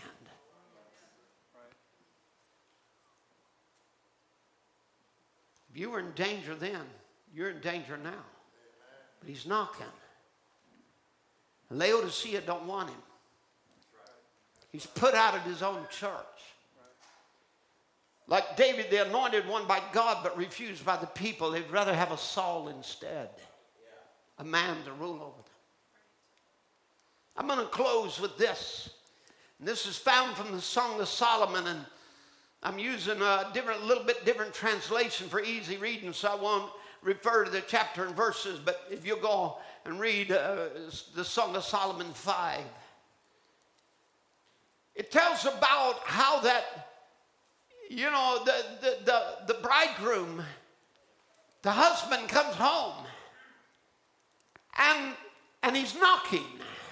He's wanting in. And she says, Listen, my beloved is knocking. She recognizes it's the Lord knocking. Remember, Laodicea, this age, I stand at the door and I knock. And he is saying, Open to me. Open to me, my sister, my darling, my dove, my flawless ones. He gives her all these names, these sweet names. He's standing at her door. And, and he's calling for his maiden, but, but the sound of the voice uh, was not enough to persuade her to open. She just kept laying there. She hears his voice, but she don't make a move. She recognizes it's him, but she just keeps laying in bed. The appeal of his presence, simply knowing he sought her out. And if you just think about it, you didn't seek God, God sought you. And here he sought you out and at your door. That should have been enough to persuade this, this wife, this maiden, to go open the door. Just hearing his voice, the voice of a beloved, the sound of his call should have been enough to get her to rise. And Jesus said, You heard it. If any man will hear my voice, there's been the voice of God in this last day. You have the Bible, you've got Genesis to Revelation. But you've also got the message to the Laodicean from the seventh church age messenger. And there's so much for you to feed on. If you will hear the voice, open the door. Listen to me. Open for me. That should have been enough for him, for her to open the door. And then he praises his maiden, you know, with all of these really warm and soft, complimentary term, terms, you know, open to me, my sister, my darling, my dove, my flawless one. Amen. And, the, and so he, he gives a, an appeal of tender names. He's calling her my beloved. I chose you before the foundation of the world. I knew you before that you were ever born, and, I called you to be a bride in the end time all of these things that he speaks of you. You know, you're blameless and you're sinless and you've been washed and you're my undefiled, you're my, you're my love of my life. And he's standing at the door and he's knocking. Amen. And yet, with all of the things that he said, it didn't get her to open the door. And then he uses another persuasion. My head is drenched with dew, my hair with the dampness of the night.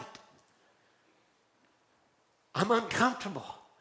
I'm standing out here in the cold. I'm damp with the dew of the night. I went to Calvary for you paid the price of redemption. I've given my all to you. Open the door. But with all of this, you'd think that would warm her heart. It didn't. She didn't open the door for the beloved and let him in. In fact of the matter is, with everything that he's done, his voice, his compliments, his, he is speaking of his own discomfort. I, my hair is wet. Uh, my, my back, I, I'm filled with the dew of the night. I've been out. I've been toiling for you. I've done all of this for you. Open the door for me. Let me in. Now, listen, this is not a stranger. This is the husband coming home. And here, as it is, she only makes excuses. She's comfortable in her bed. She's at ease in Zion. So he can't come in. She can't be bothered with the inconvenience of dressing herself, preparing herself for sleep again. She says, I've washed my feet. How can I defile them? I've taken off my robe. Must I put it on again? I, have washed my feet. Do I need to soil them again? She's not willing to be inconvenienced.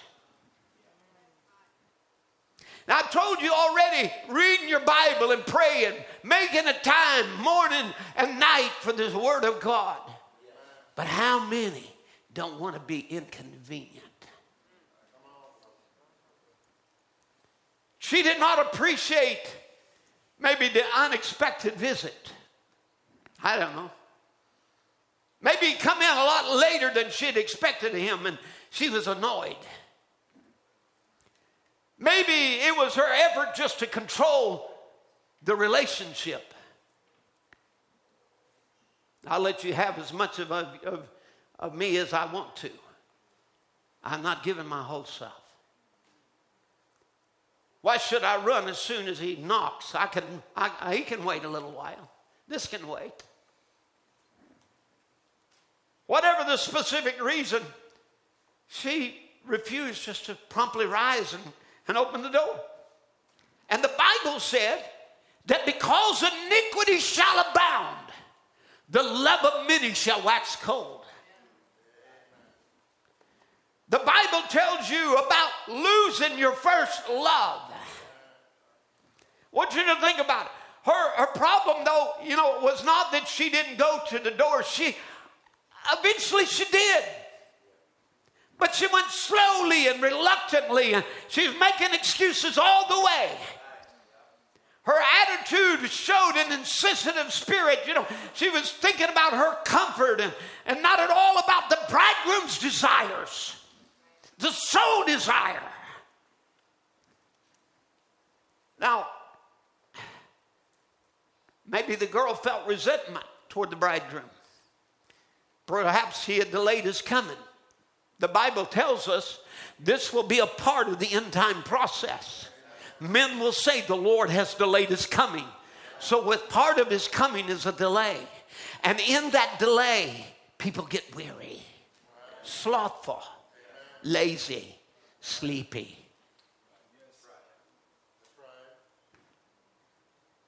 The girl maybe felt resentment towards her bridegroom. He delayed his coming. She's not more interested in her sleep, her needs, her comfort, rather than his needs and his comfort. It reminds me of how we have become more interested in tarrying until he comes instead of his coming.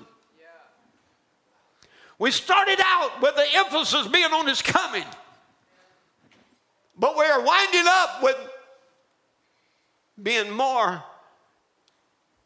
interested in the tarrying process of waiting, of doing this and doing that and living life just like it's going to go on for another thousand years. It won't. This is Laodicea, the last age. Look all around you, the end time is everywhere.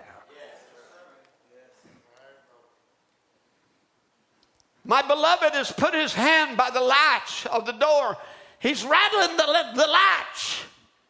He's trying to get her attention, trying to wake her up. Come, open to me.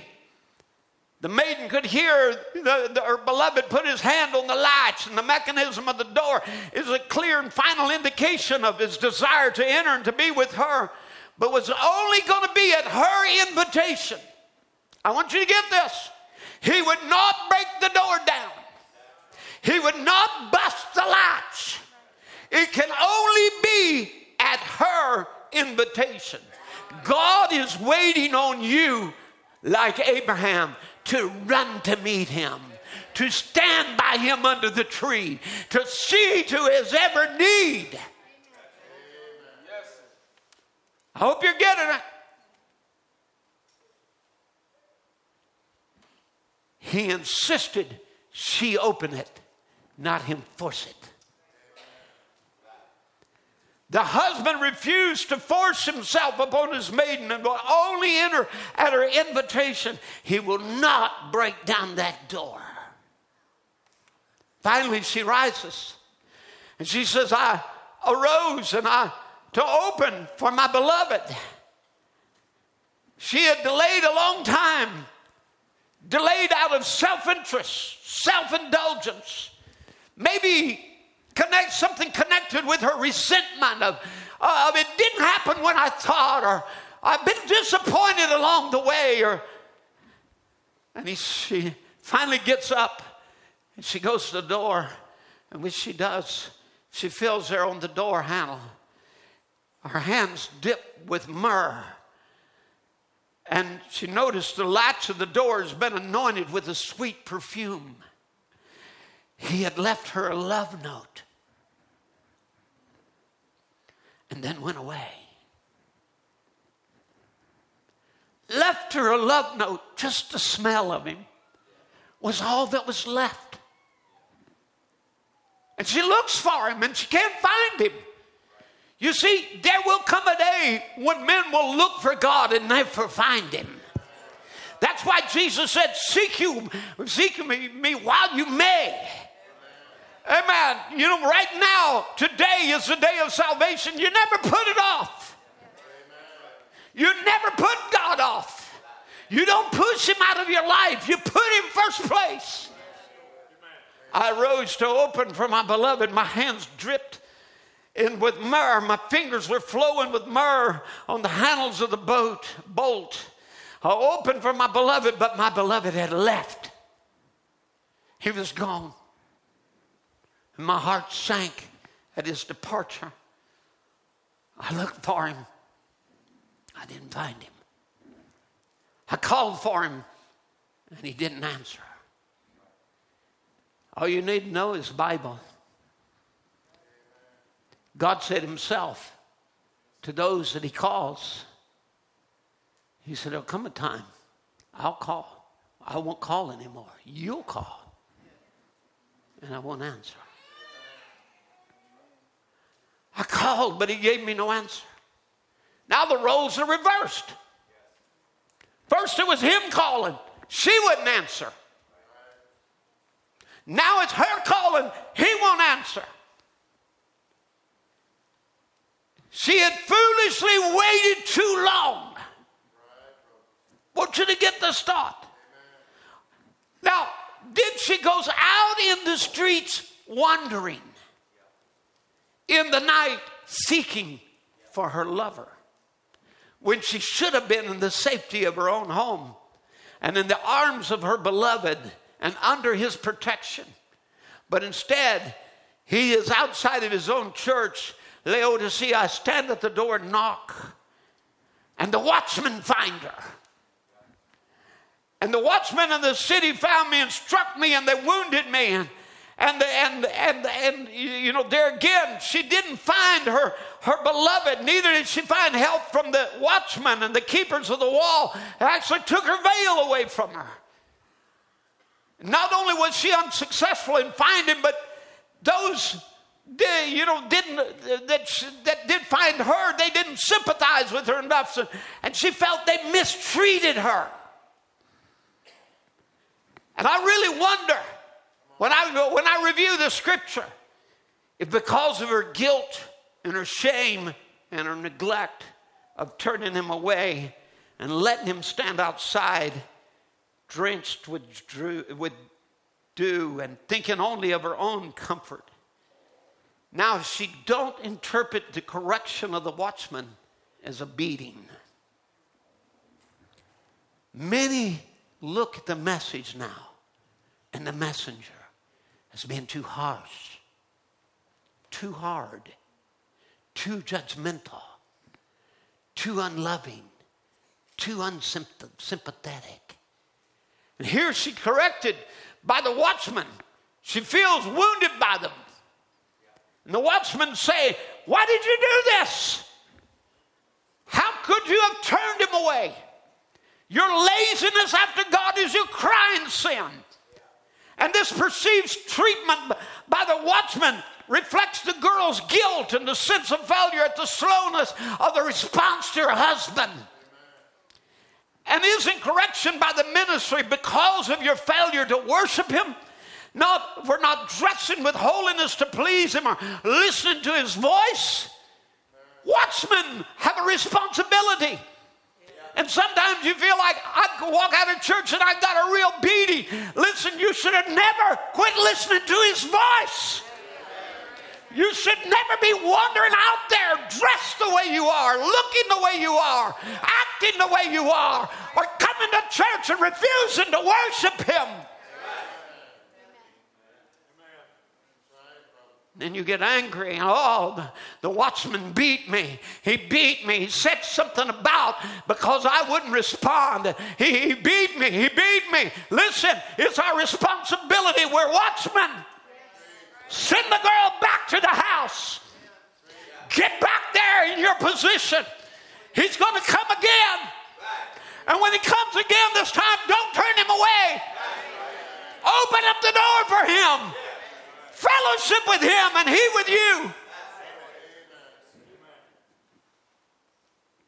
See, it's a reflection of your own guilt and a sense of failure and, and your neglect of the bridegroom by letting him stand out drenched with dew, begging to come in. Now, listen. The greater the dignity of the person offended, the greater is the offense. Let me say that again so you can wrap your minds around it. The greater the dignity of the person offended, the greater is the offense. If I would hit one of my brothers, they're all adults, and I would hit them in anger, not joking, but in anger, it would be a great offense. If I were to hit my daddy, it would be even greater. It would be a greater offense if I hit a police officer. Greater still, if in anger I would hit the president. Could you imagine? Get an audience with, with Mr. Biden and slap him? That would be a great offense. You know, the world's got in England a new king. To hit the king would be a great offense. To hit King Solomon would have been a great offense. But the greatest offense, if I was to hit in anger the Lord of glory, Jesus Christ.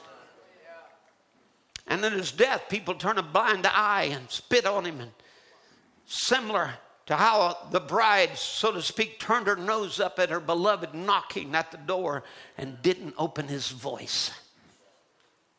See how the offense gets greater depending on the dignity and the worthiness and the regard of the person. Brother, father, police officer, president, Solomon, King of Kings, to the King of Kings, the Lord of Lords, Jesus Christ. And all sin is evil. Yet sin against our great God is the greatest of evils. To turn him away when he's knocking is the worst offensible sin. No wonder the watchman beat her. No wonder they sent her home. Get back to your position. Look what your slothfulness has done. Look what your insincerity has come, done. And, and the maiden goes and says, Daughters of Jerusalem. Now she regrets it. She's suffering because of her previous action, her, her slothfulness. She's, she says, if you find him, tell him I'm lovesick. Now she's lovesick. But not all in the sense, you know, that she was in, like the earlier Solomon uh, uh chapters of the Song of Solomon, chapter 2, but pre- previously she was uh, overwhelmed by his love, but here she was aching at his absence. Oh, he's gone. You see, in our spiritual life, there are some sicknesses that we get sin sickness. When the soul hates sin and wants nothing to do with it. Self sickness. When the soul comes to hate self indulgence and self seeking and self exalting and self reliance on every sort. Love sickness of the first type when the believer is so deeply moved by the love of God that they can hardly bear it for themselves. See, she becomes lovesick. This is what I want you to do. Get so lovesick that you're sick of sin. So love, so love sick with God until you're sick of your own self and your selfishness and your pride. Love sick until when he's missing from your life, when you don't hear him, you feel distance and even deserted, and you long for renewal of closeness. The Bible said, as the, as the deer panteth for the water brook, so thirsteth my soul after thee, O God. Want you to bow your heads with me as the musicians come. And I want you to look at your own life. He knocks. Are you opening? He comes down, he's calling you all kinds of wonderful names my bride, my chosen, mine elect, my people, my sons, my daughters. He gives you all these enduring, endearing terms, trying to get you to open. He speaks over and over and over again. His voice the voice of God in this last day ought to bring you to a new level of sincerity, dedication, consecration. And I'm asking you look at yourself. Are you really feeding the inner man on the right things? What about it? Are you slow to respond to him? sitting in a service or, or you, do you just let it pass you by and, oh, I've heard all this kind of things before. Go ahead and give me the key of E flat. You know what I want to play.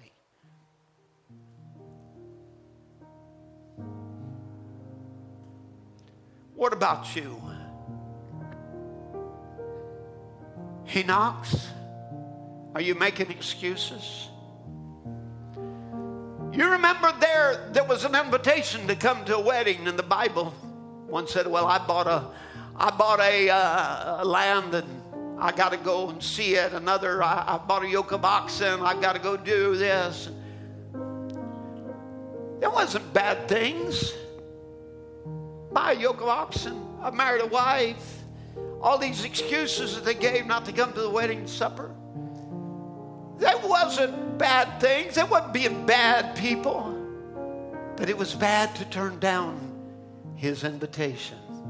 There was nothing more important than him.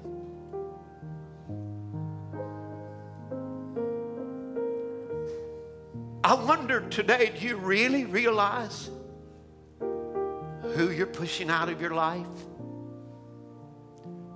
the greater the dignity of the person, the greater offense. To think that God would come and knock at your door to give you an opportunity. Say, I want to deliver you. I want to bring you into a new relationship. I want more than just make a denominational Christian out of you. I want to make a real son of God out of you. I want you, I want to wash you and make you clean where I can say you're my undefiled, you're my dove, you're my chosen, you're my love. You're the, I'm taking you to heaven with me. Can you let him stay outside one more moment? Why be reluctant to let him in? What about your daily life? Are you letting him in there? What about your prayer life? Are you letting Him in there? What about your Bible reading? Are you letting Him in there? Oh, you've won all the video games, but have you ever heard every sermon that the seventh angel brought where God was speaking to this generation?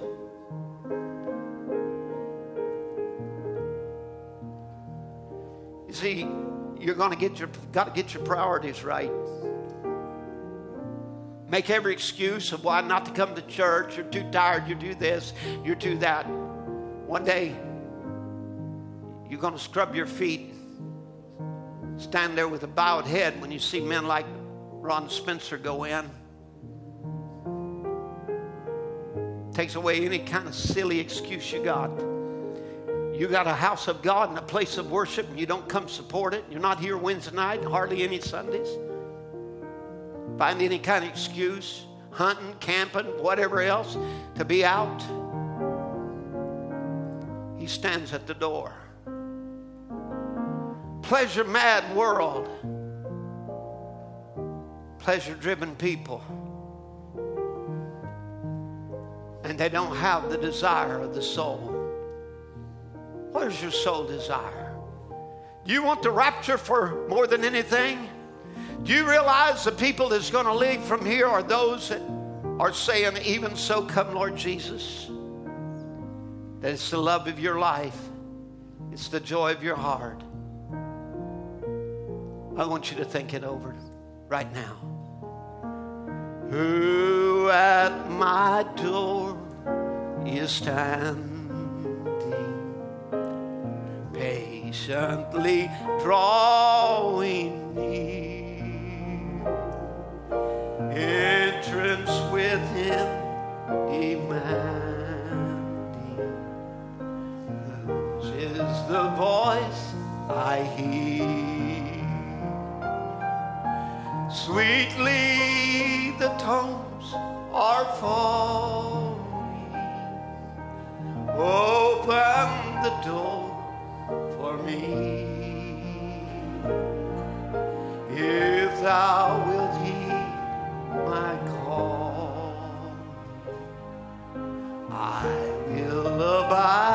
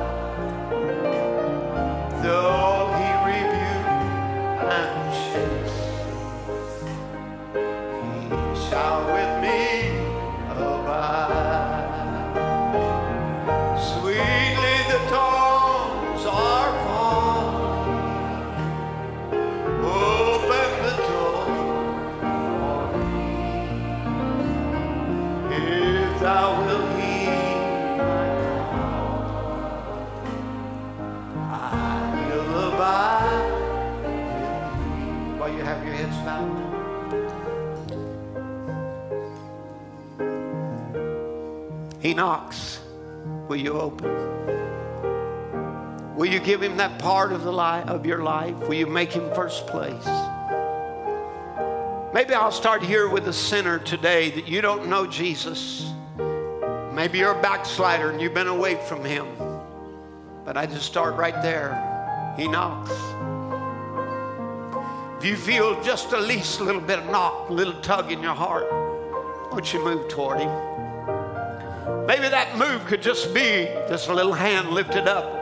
Start right there. Just say, Lord, I need you. Don't pass me by. I want to open the door for you. I want you in my life. God sees your hand. Would there be another? Right there, God sees you too. He hears the humblest heart cry. He wants to come in your life. He wants to make something real out of you. Take something, make you a genuine, Holy Spirit filled Christian. Would there be one more just lift a hand to God and say, I need you, Jesus? Amen. Would there be anybody else that would be here in this service today and say, I, I, I see my neglect? I see where I've let him stay at the door. I, I see where I hadn't really give my all. I see where I really need to make a step forward. And I want to make a step forward today. I, I lift my hand to you, Lord, right now. And I just say, Jesus, I want things different in my life, Lord. I want a real love affair. I want, I want my soul desire to be right. I see there's some things there that just ain't quite right. I haven't been just the way I ought to be, but today I want to lift a hand toward you and say, I need you, Jesus. We just come by my way. I open the door for you right now in Jesus' name. Thank you, Father. Thank you for the word today. Thank you, Lord, for this hearts that you've touched, tendered in your presence, Lord. Lord, I pray, oh God, in the name of Jesus, may every one of us today just check up on our own lives, see where we're lacking. May the sinner, the backslider come to know you as Savior, Lord. That they open that door and let you come in. Lord, let you be Lord of their lives. Some of them have walked in rebellion and been slow to respond and or it didn't respond at all and wasn't even half-hearted. Lord, they come to you today. Hands across this building saying, Lord, I want to come and make a new commitment to you, a new surrenderance of my life to. Dedicate myself anew. Sweetly the tones are falling. Open the door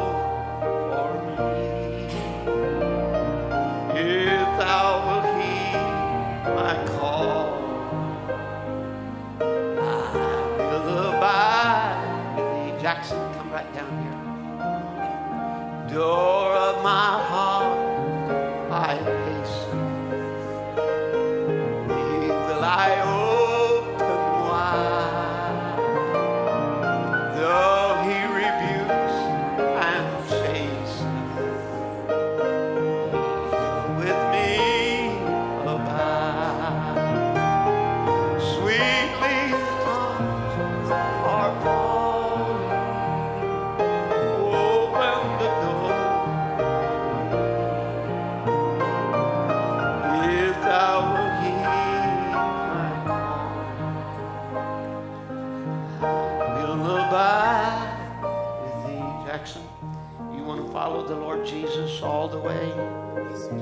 a real Christian? To surrender your heart to Him? Let Jesus be the King of your heart. Father, bless this child, Lord. There's something so special about him. Since a young boy, he's sought to know you. Lord, he's imitated the way that his mom and dad, he's follow- following the examples of his, of his papa and his uncle. He's seen you in the lives and he wants to be a real Christian too. Thank you for his little life, Lord. I pray, Lord, that you will bless him today as he takes this little step towards you, takes on the name of Jesus Christ, and identifies with you. When we got children that are identifying themselves with every kind of false hero. Jackson wants to identify himself with you, a true hero. Take on your name, have your spirit in his life. Lord, you said the promises for us and for our children, to them that are far off, even as many as the Lord our God shall call. Thank you for calling Jackson, Lord, dealing with his life. Thank you, Father. Thank you, Father. You promised me and my household. I claim my children, Lord. As I claim my, my children, my son in laws, daughter in law, I claim my grandchildren too to serve you. I pray, Lord, your blessings upon them now. Thank you for this answered prayer. In Jesus' name.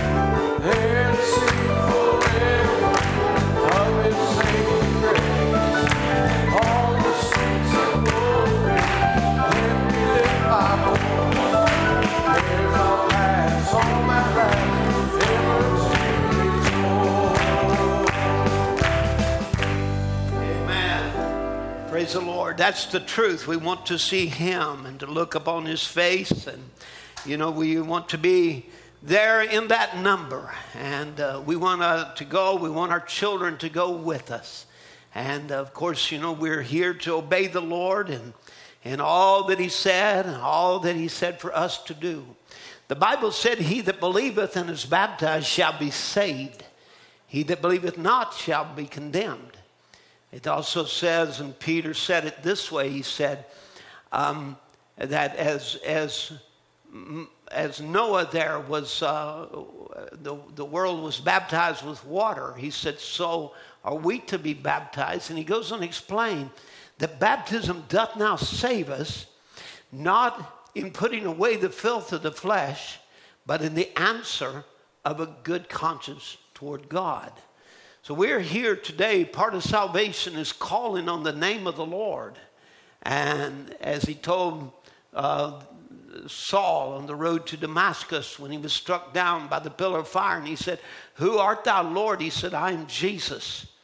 And so then he was instructed to go and, and um, to Ananias, and his eyes would be open, and he was to be baptized, calling on the name of the Lord. And the name of the Lord had just been revealed to him as Jesus. So all that we do in word or deed, we are to do in the name of the Lord Jesus Christ. And this is the commission that God gave us all through the Bible, no one was ever baptized in any other way than in the name of Jesus Christ. It is the name above all names that at the name of Jesus, every knee has to bow and every tongue confess that He is Lord. So we're taking on the name of our Lord, and just as a wife takes on the name of her husband, so does the church. A type of the wife is to take on the name of her husband, Jesus Christ. All of these things are true. When a son is born into a family or a child is born into a family, it takes his father's name. We are taking on the name of the one we are born from. When we're born again, we receive of that name. So we're coming bringing Jackson here today, as I explained to you. He's a young man, but he's given his heart to the Lord and he sincerely wants to serve the Lord. So today we are going to take and baptize him in the name of the Lord Jesus. So, Jackson, the Lord Jesus sent me into the world to preach the gospel. Now, he commissioned his disciples in Matthew 28 19 to go into all the world and to preach the gospel, baptizing them in the name of the Father and of the Son and of the Holy Ghost. In obedience to that divine command, I baptize you in the name of the Lord Jesus Christ. Thank you, Lord.